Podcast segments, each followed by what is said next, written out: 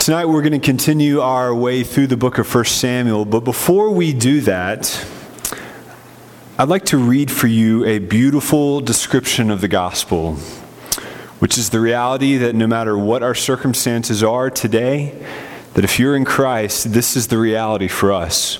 And then let's just take a, a, moment to pray and to thank God and to praise Him for this gospel. For many of us, we've heard this a lot, and our hearts can grow sadly calloused to the incredible promises that we have over our lives. So uh, listen as I read from 1 Peter.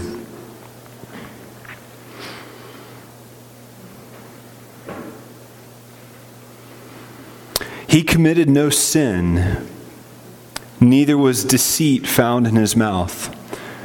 When he reviled, he did not revile in return. When he suffered, he did not threaten but continued entrusting himself to him who judges justly. He himself bore our sins in his body on the tree that we might die to sin and live to righteousness. By his wounds you have been healed, church. For you were straying like sheep but now have returned to the shepherd and the overseer of our souls. What good, good news that is for us. We pray and just silently uh, praise God for that reality that even though you were straying, He bore your sin, not in your body, but in His body. Father, as we come before you tonight, we thank you for the gospel. Father, I've enjoyed this spiritual reality in my life for two decades, and I'm so excited about it. I'm so thankful for it. Thank you for dying for me. Father, would you make us a people who, who feel this in our hearts, who are amazed and in, in awe of the fact that you paid it all, and so now we owe you everything. Father, we do confess that tonight we need you, but we recognize that you've met our need in Christ. So build our faith and accomplish the purposes that you have for us in our hearts and in our life tonight. We pray. Amen. So now, if you'll flip over to the book of 1 Samuel. 1 Samuel is very different than the passage I just read. Tonight, we're going to talk about what happens when you lose your donkeys. I'm serious. What happens when you lose your donkeys? Tonight we're going to pick up our study. We're in 1 Samuel chapter 9 and 10 uh, tonight. And we're going to pick up where we left off last week in this exciting and peculiar book. Last week in chapter 8, we saw what Israel did, which to us seems to be unthinkable. They rejected Yahweh as their king, and they chose instead to have a king like the other nations, one who would go out and fight their battles for them, even though they already had a king, and even though they already had a king who fought their battles for them very, very effectively. Yahweh is the God who thunders, and their enemies are defeated. Yet in terrible, disgusting idolatry. They rejected God as their king and chose to have a, a king from among them. Not only did they reject God as their king, but we saw that they also ignored the warnings that were given to them about kings. Remember, what do kings do?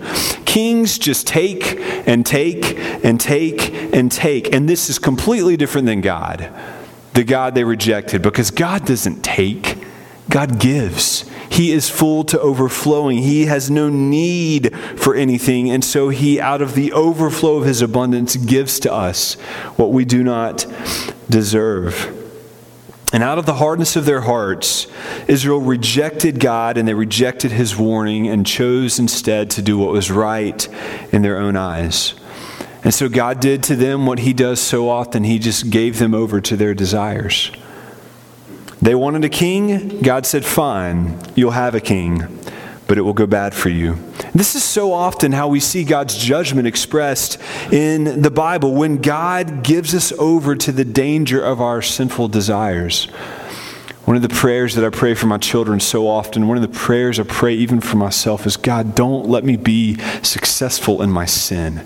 Stop me. Let me feel the consequences quickly. So, if you're not familiar with the story of Israel, you might think that it's over for them. They have rejected their God and their king, and now they're going to get a king uh, of, of, of man. God's people have rejected God Himself, and surely you would think that would void out all of His promises. Surely this will spoil the plans that, that God has had for Israel. The plan, you remember the promise to, to bless them, and that through them He would use them to be a blessing to, to all the nations. But you see, that's not how God works. A little sin, or even a lot of sin, does not spoil God's plans. Aren't you thankful for that?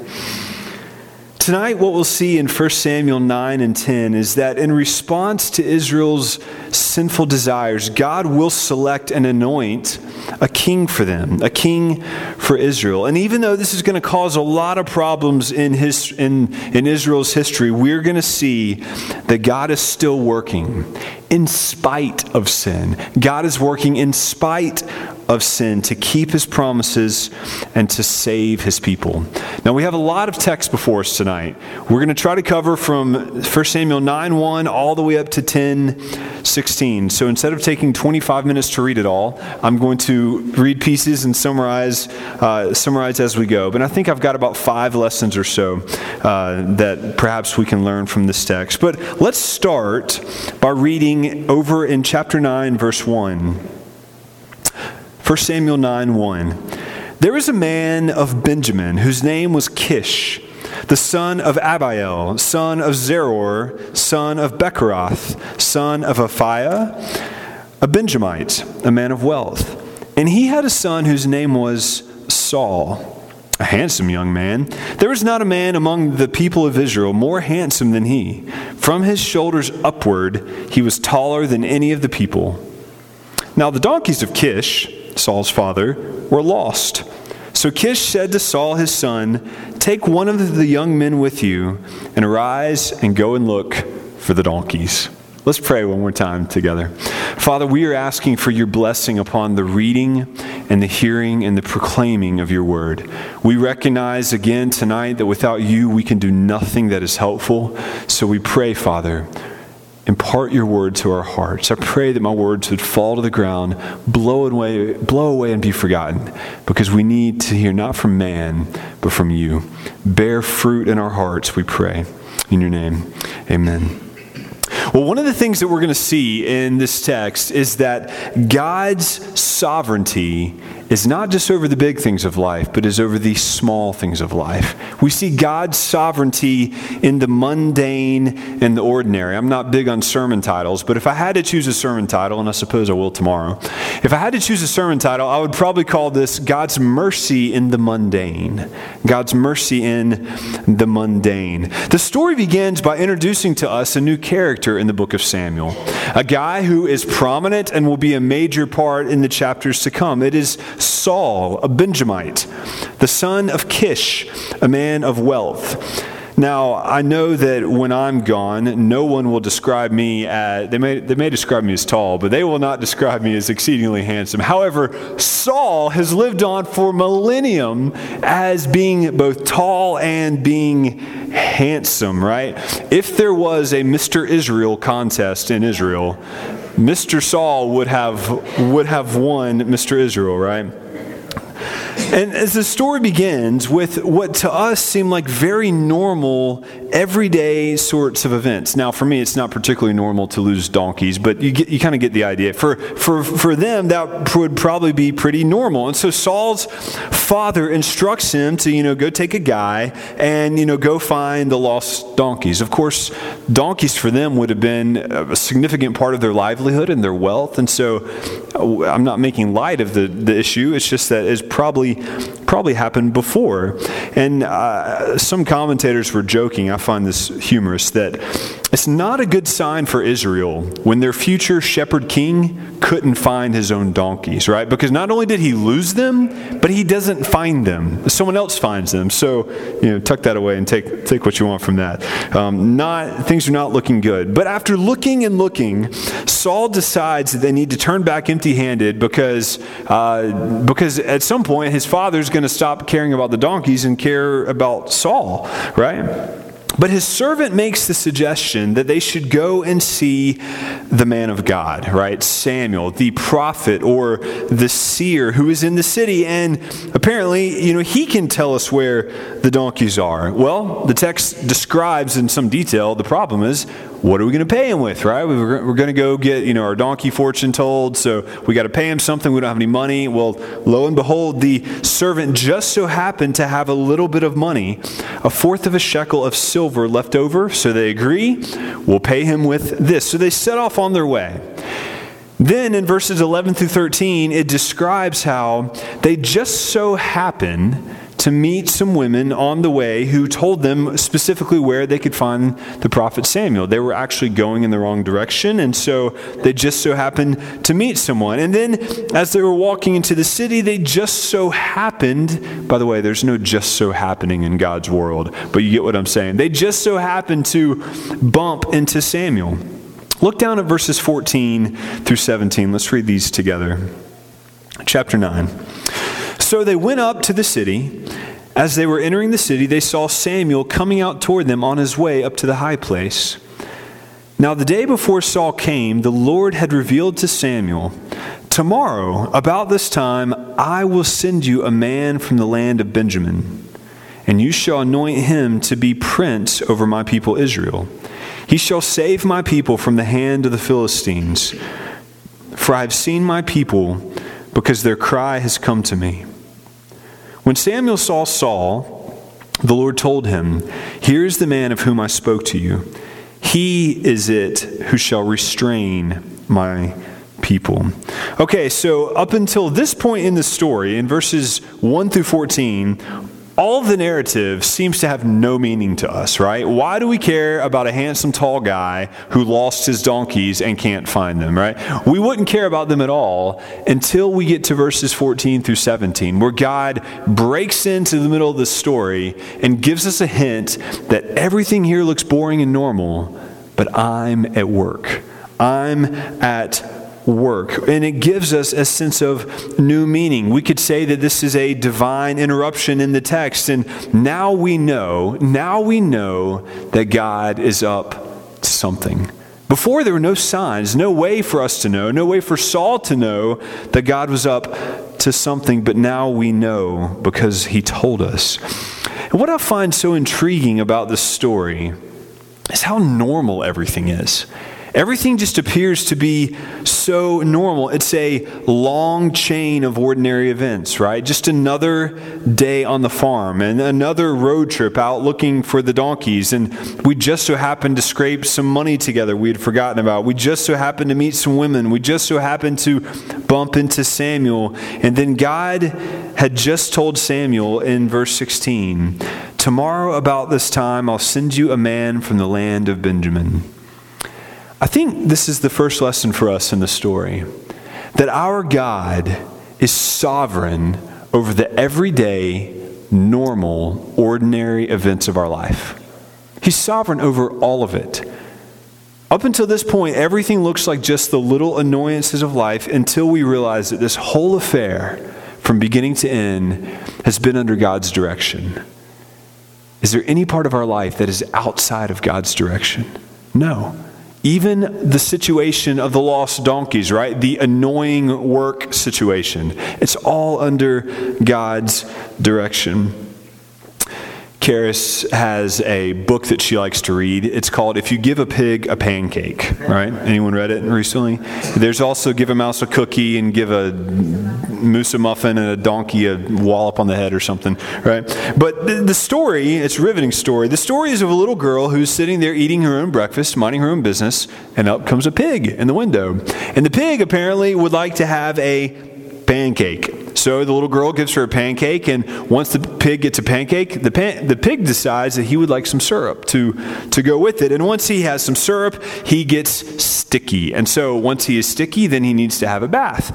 Once he gets in the bath, he decides he needs some toys. So the girl goes and looks for her rubber ducky. So the pig sees the rubber ducky, reminds him of growing up on the farm, and so he gets homesick. So he decides that they're going to take a trip back home. So they go look for the suitcase. When they look for the suitcase, they find the tap shoes. And before you know it, the little girl is playing a piece on the piano while the pig is tap dancing in the living room, right? And and and you know one of the points of the stories is see how things you know lead from one thing to another. But at some point, you kind of get this feeling of it's like how did I end up tap dancing with a pig in, you know, in the middle of the living room? Have you ever had that sensation, right? How did I ever end up doing this? If you've spent any time on the internet, right? You're like, why? Am, what am I doing? How did I? What did I? How did I get here? Right? I never could have foreseen that giving a pig a pancake would have led to me tap dancing in the living room. And not to be silly, but we can't foresee it but God can. God knows every circumstance, every potential cause and effect, every single possible world. He governs a world in which millions and billions of people make decisions that make all sorts of impacts over our life. And He sits back and rules over all of it without even breaking a sweat. What kind of God is this? And this is how he often works in our lives through seemingly random, meaningless, unconnected events. Guys, I don't know about you, but this is a truth that my heart cannot hear enough. Because I can think back over the details of my life from the past and see how God is working. But when it comes to today, I'm like, surely there's nothing good that's going to happen out of this. Surely this is the time he dropped the ball and there's no, there's no meaning, or at least that's how, my, that's how my heart responds. So often, it feels like the circumstances of our lives are mundane, ordinary, and boring. Or sometimes even worse, like we saw with James earlier this year. So often the circumstances of our lives are not just boring, but they're painful. And they're full of difficulties and trials and suffering. Yet we come once again to the precious biblical truth that God is absolutely sovereign over the circumstances of your life. We don't have time to go through and talk about all of the circumstances going on in our lives. But as you think through them and as you struggle through them and as you pray through them and as you are anxious about them and talk about them, just remember God is sovereign and He's working for your good. Regardless of what season of life you're in right now old, young, good, bad, winter, summer, regardless of the season, we can rest assured that God is up to something, not just in the big things and not just for the Bible characters but for all of us in everyday sorts of circumstances. Proverbs chapter 16 reminds us that the heart of man plans his way, but the Lord establishes his steps. Aren't we all able to look back on certain events in our lives from our perspective now and say, Yes, I know God was working. I totally I get it now. He was working back then. He was getting me ready for, for this, or he was teaching me this, or if I hadn't gone through that, I wouldn't have learned this about him. I can see it now. But when we're in the moment, we can't see it. So the point is is that get enough of the history in your heart. Not just your own history, not just the history of other saints, but get enough of God's providential history recorded in the Bible. Get that stored up in your heart. So that when it's dark today, and when you don't understand today, you've got light and you don't reject him as king. Don't despair.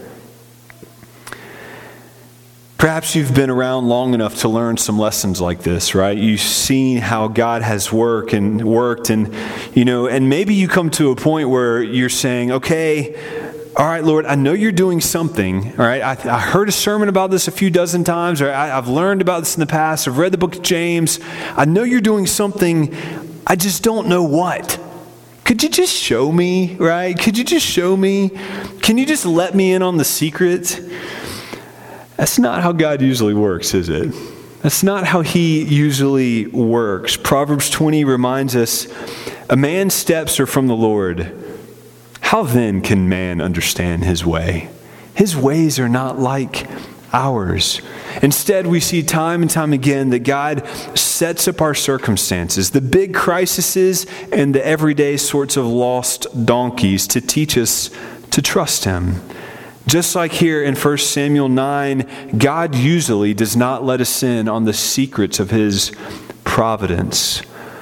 So when you feel like the Lord has left you in the dark, let your heart feast on the sovereignty of God that we have seen in the big and the everyday normal circumstances. And then just keep doing whatever you're doing. Whatever God has called you to do. If you're out looking for donkeys, keep looking for donkeys. I know some of you feel like you are doing that. Um, especially if you have small children. Um, but keep doing whatever it is you're doing. But there's another lesson I like to point out here, and this is a great delight. Is in this text, I think we see mercy for sinners. There's a great and staggering comfort for us in this text for those of us who recognize ourselves as sinners. I'm not just talking about the big kind of broad category that we've done some things wrong, but who see ourselves as people who struggle with sin, not just last week, but now and today. For those of us who know that we grieve the Lord, and for those of us who look into our hearts and, and see so much remaining sin. You see, Israel had rejected God. And it wasn't the first time, and it's not going to be the last time. It was, in fact, just another installment in their long line of sinning sin for which God had judged them for and turned them over to the Philistines. And now we see in just this colossal way, I can't even get my mind around this type of rejection of God. But now they've rejected God as their king, and now they're under the oppression of the hand of the Philistines. And then look back down in verse 16, chapter 9, verse 16. I'll read this whole verse again. Tomorrow, about this time, I will send you a man from the land of Benjamin, and you shall anoint him to be prince over my people Israel. He shall save my people from the hand of the Philistines. For I have seen my people because their cry has come to me. Do you see that? Do you hear the voice of mercy? Israel was suffering. Why? Because of their sin period, right? Israel was suffering because of their sin, yet their cry made it to the ears of the God they rejected. He still had pity. That is amazing to me. Israel's rejection of God does not nullify his mercy. Even though Yahweh sees Israel's idolatry, even though he sees that as she cries out for a king that she's rejecting him, he also gives ear to hear her distress in the midst of her sin. Israel's stupidity is not enough to quench the mercies of God.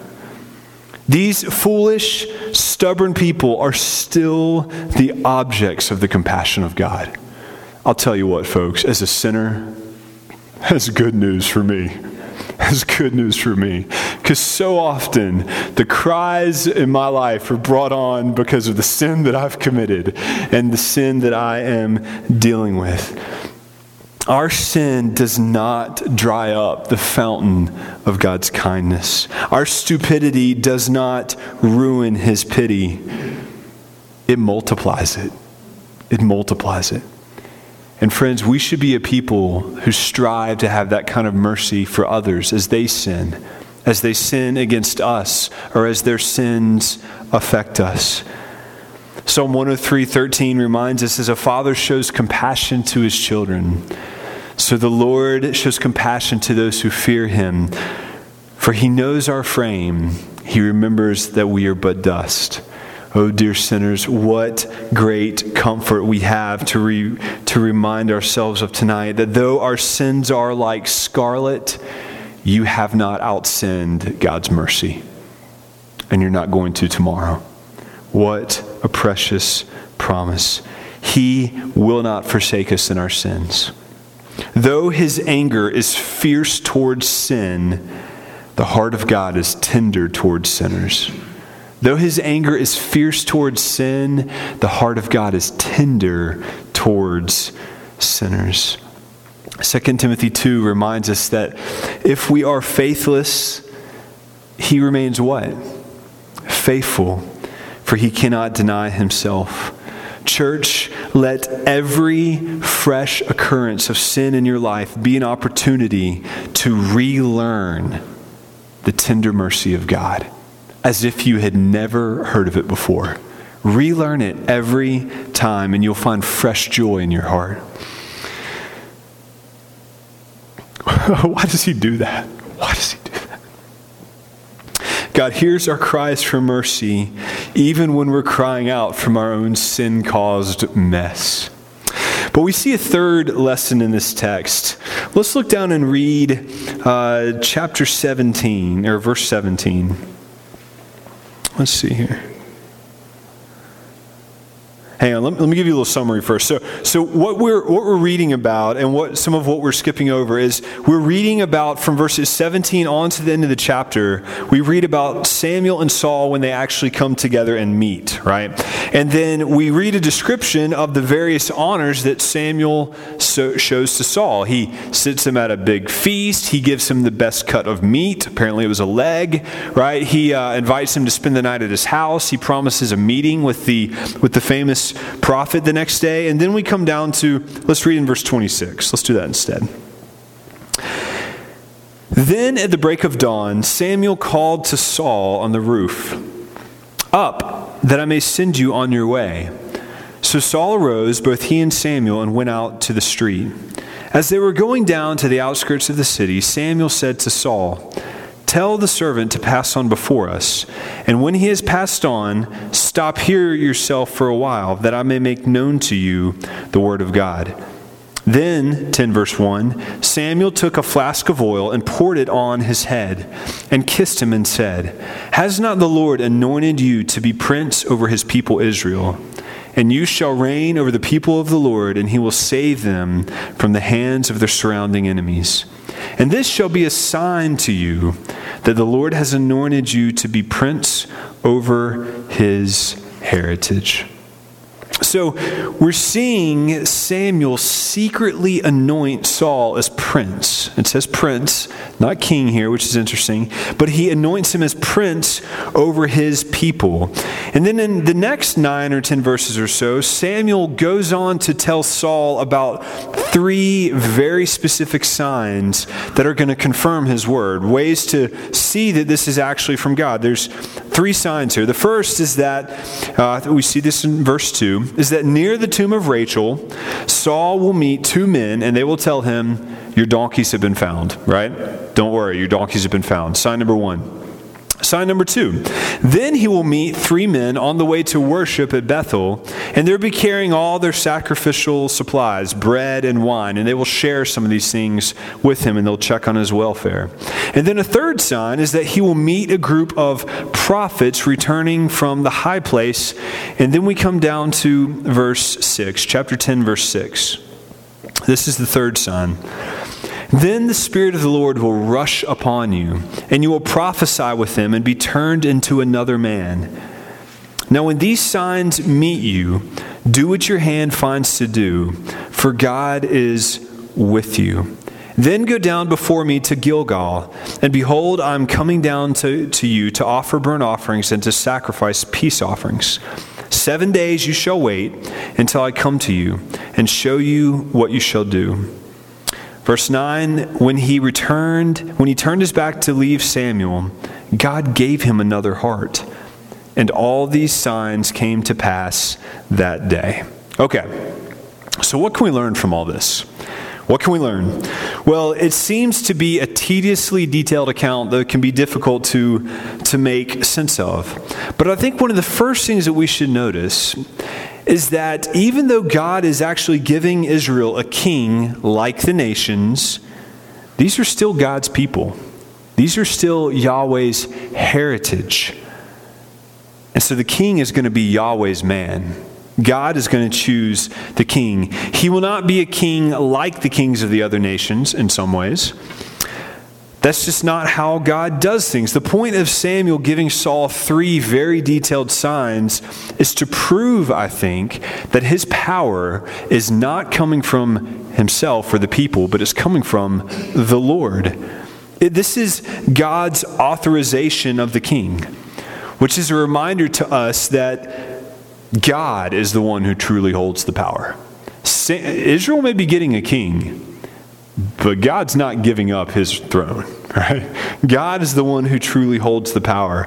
Neither Saul nor any of the kings that follow him will be left to their own ruling devices. They're not like the kings of the other nations, free to rule as they please.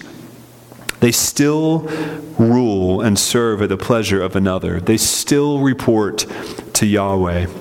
This is especially highlighted in verse 8. Samuel tells Saul that, you know, after all these things happen, which they do immediately, that's how things work in God's with God's promises. He's to wait for seven days, and then Samuel is going to come tell him what to do. All right? So this is to be a picture of the way kingship works in Israel. The king does not have free rein, right? He does not do as he pleases. The king is always to wait upon and then obey the word of the Lord. The king is always to wait upon and obey the word of the Lord. We see that Saul is to rule in two parts. He, number one, receives the Spirit of the Lord. All right, that's what we see, this third sign. He receives the Spirit of the Lord, and then he receives the word of the Lord through Samuel. So you have the Spirit of the Lord and then the Word of the Lord, and those going together. So, with this in mind, who's really in charge of Israel? Right? God picks the king, God gives him a new heart, God gives him orders through his prophet, right? And then God gives him his spirit. Like this is all God doing this, right? God God is working. It's one thing to admit that God is sovereign over the lost donkeys, it's another thing to admit that God is sovereign over kings and their hearts. What a promise. Samuel is going out of his way to make the point to us that it is only through the Spirit of the Lord and the Word of the Lord that Saul will find success and prosperity. I think we see and we've seen the same lesson in Israel's history so far when they tried to abuse the power of the, God, the ark of God. We've seen you cannot separate the blessing of God's presence, His Spirit, from His Word. You can't enjoy the blessings of God and disregard His law. You can't separate the two. You can't enjoy the blessing and the freedom that God intends while you disregard the word of the Lord. God's word always accompanies his spirit, and his spirit always accompanies his word. And the same is true for us today. We have no reason to expect that we will enjoy the power and the presence and the blessing of the Lord when we disregard and trample God's word. This was not just an Old Testament problem. Jesus said the same thing in his teaching when he responded to his critics in Luke chapter 6 Why do you call me Lord, Lord, and do not do what I say? You can't, you can't do that. You must submit. And once again, we're reminded that blessings come in the Christian life only through obedience, through obedience to God's word never apart from it. But we come to a fourth lesson, third or fourth lesson, I don't know we see that God equips us to do his work. God equips us to do his work. In verses 9 through 13, we see that all of the signs that were given to Saul came to pass. But then the author zooms in on one specific sign. I think I already read this. Did I read 9 through 13? Nope. Let's read it now. Verse 9. When he turned his back to leave Samuel, God gave him another heart, and all these signs came to pass that day. Verse 10. When they came to Gibeah, behold, a group of prophets met him, and the Spirit of God rushed upon him. And he, Saul, prophesied among them. And when all who knew him previously saw how he prophesied with the prophets, the people said to one another, What's come over the son of Kish? Is Saul also among the prophets? And the man of the place answered, And who is their father? Therefore it became a proverb. Is Saul also among the prophets? When he had finished prophesying, he came to the high place. Okay, so the author is zooming in and highlighting this one fulfillment of the Spirit of God rushing upon Saul. There's been a lot of debate over what this means, but I think that it would be safe for us to say that I don't think that this means that Saul was converted. There's a couple reasons for that. Number one is that Saul rejected God later in his life, and God pulled his spirit away from him. And the second is that we see all throughout Saul's life, Saul did not have an inclination to obey God's word. And we've seen that again and again that God's people obey God's word through the Spirit. I think that what's going on here is that God was equipping his king. He was equipping him to do what he had been tasked to do. We see this in a lot of ways throughout the Old Testament, especially, like, like when God equipped metal workers to make the ark. It says that God gave them his spirit, or the way God gave Samson his spirit for, for supernatural strength against the Philistines. And I think this is a reminder to us that, that whatever God calls us to do, he's going to equip us to do. And this is especially true for the Christian with the Spirit dwelling in us. I was meditating on this today and really comforted by this. It's so helpful for us at the times when obedience seems nearly impossible.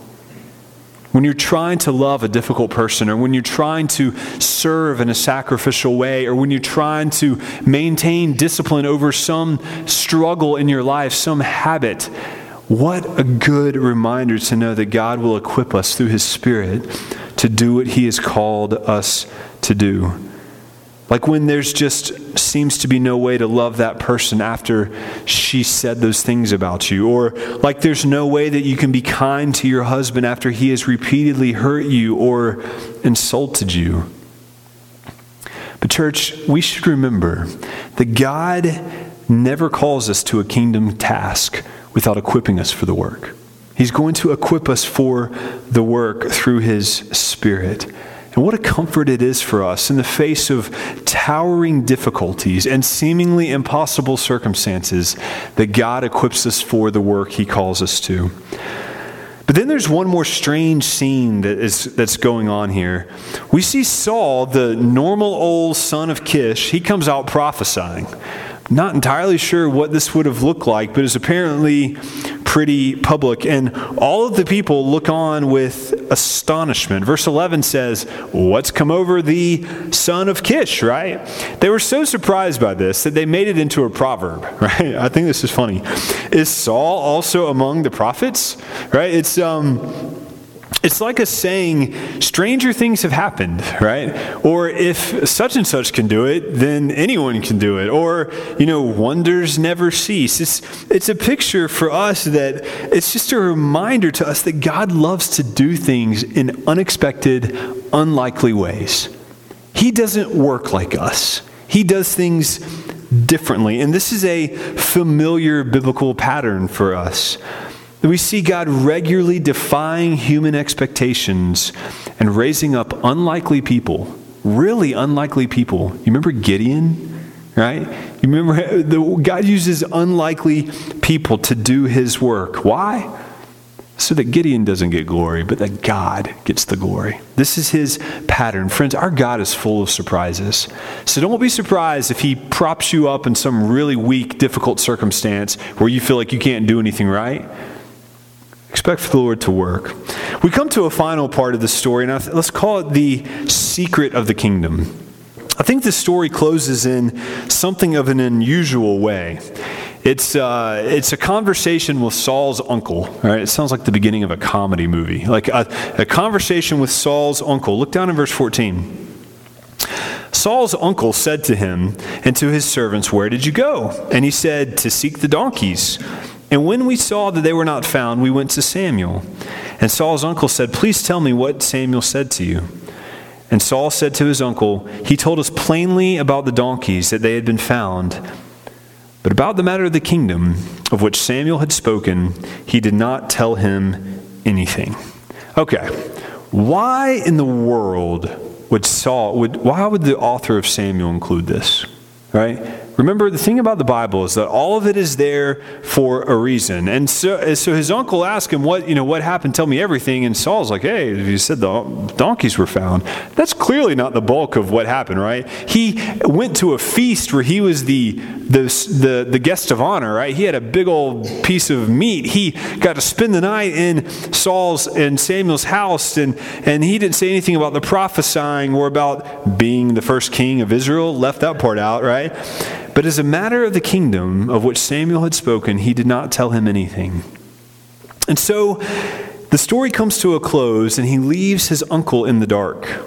But if you think about it, we're all kind of in the dark here, right? Everybody is kind of in the dark. No one really knows what's going on, right? There's a theme of secrecy that kind of weaves through the story. You know, Kish and Saul, the, or the son of, Oh, sorry, Saul and his buddy, right, and his father Kish, they, they thought they were out just looking for donkeys. But they didn't know quite all that was going on. They were out looking for donkeys and they found a kingdom when Saul is anointed, it was done secretly, outside of the eyesight of his servant. What made Saul join in on the prophesying, right? We don't, we're not sure. Why was it Saul? When is all this going to take place? It's not just us, but all the people in the story. Even Saul doesn't even really know what's going to happen and what's going to go on. Why would the author choose to include the random conversation with Saul's uncle if he didn't want to make a point about the secrecy of the kingdom? And that's what's so strange about this story.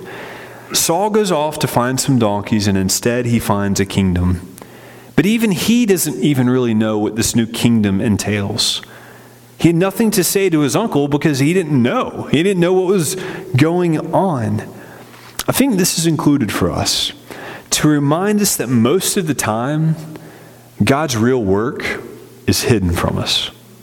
Most of the time, we can't see what He's doing. We can see that the donkeys are lost, but we can't tell what God's up to.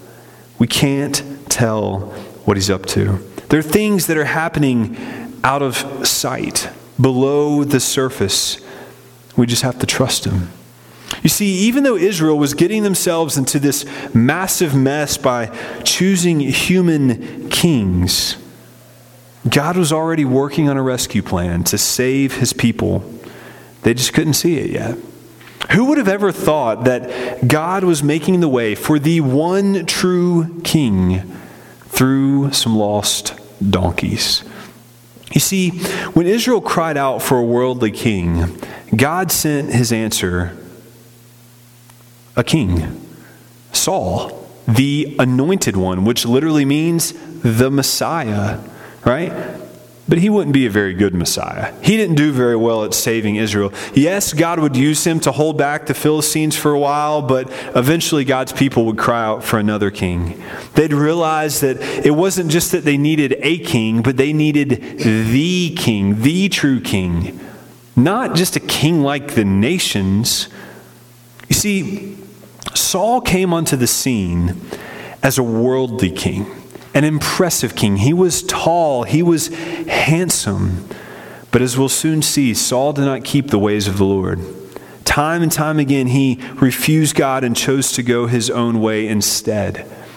He looked like a king, but he lacked the heart of a king. How different was Saul from Christ? Think of the true king of Israel, who on Palm Sunday rode into Jerusalem on a donkey. Unlike Saul, he couldn't even find his donkeys, right? That's a bad king. Christ was not tall. Christ was not handsome. He had nothing about his appearance that would draw us to him. Unlike Saul, Christ never went his own way, but he always did what his Father commanded him. God saves in unusual ways, doesn't He? No one would have expected that a child from Bethlehem would save the world. Israel had no choice but to accept Saul as their king. But you and I have a choice. Everything about Saul's character, and as we'll see about his rule, is still represented in the world today. And we have a choice on which king we will serve. Will we give our allegiance to the values and the worldly systems of our day?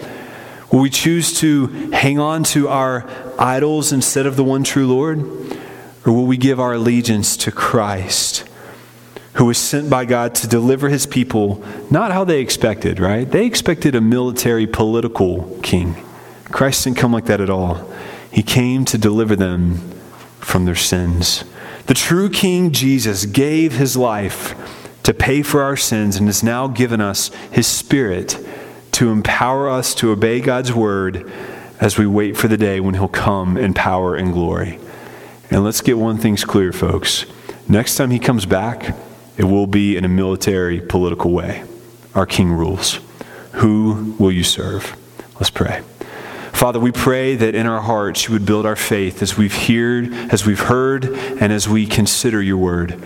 I pray, Father, that you would indeed make us a people who trust that even in the most difficult, bleakest, darkest, most painful of circumstances, that you're working.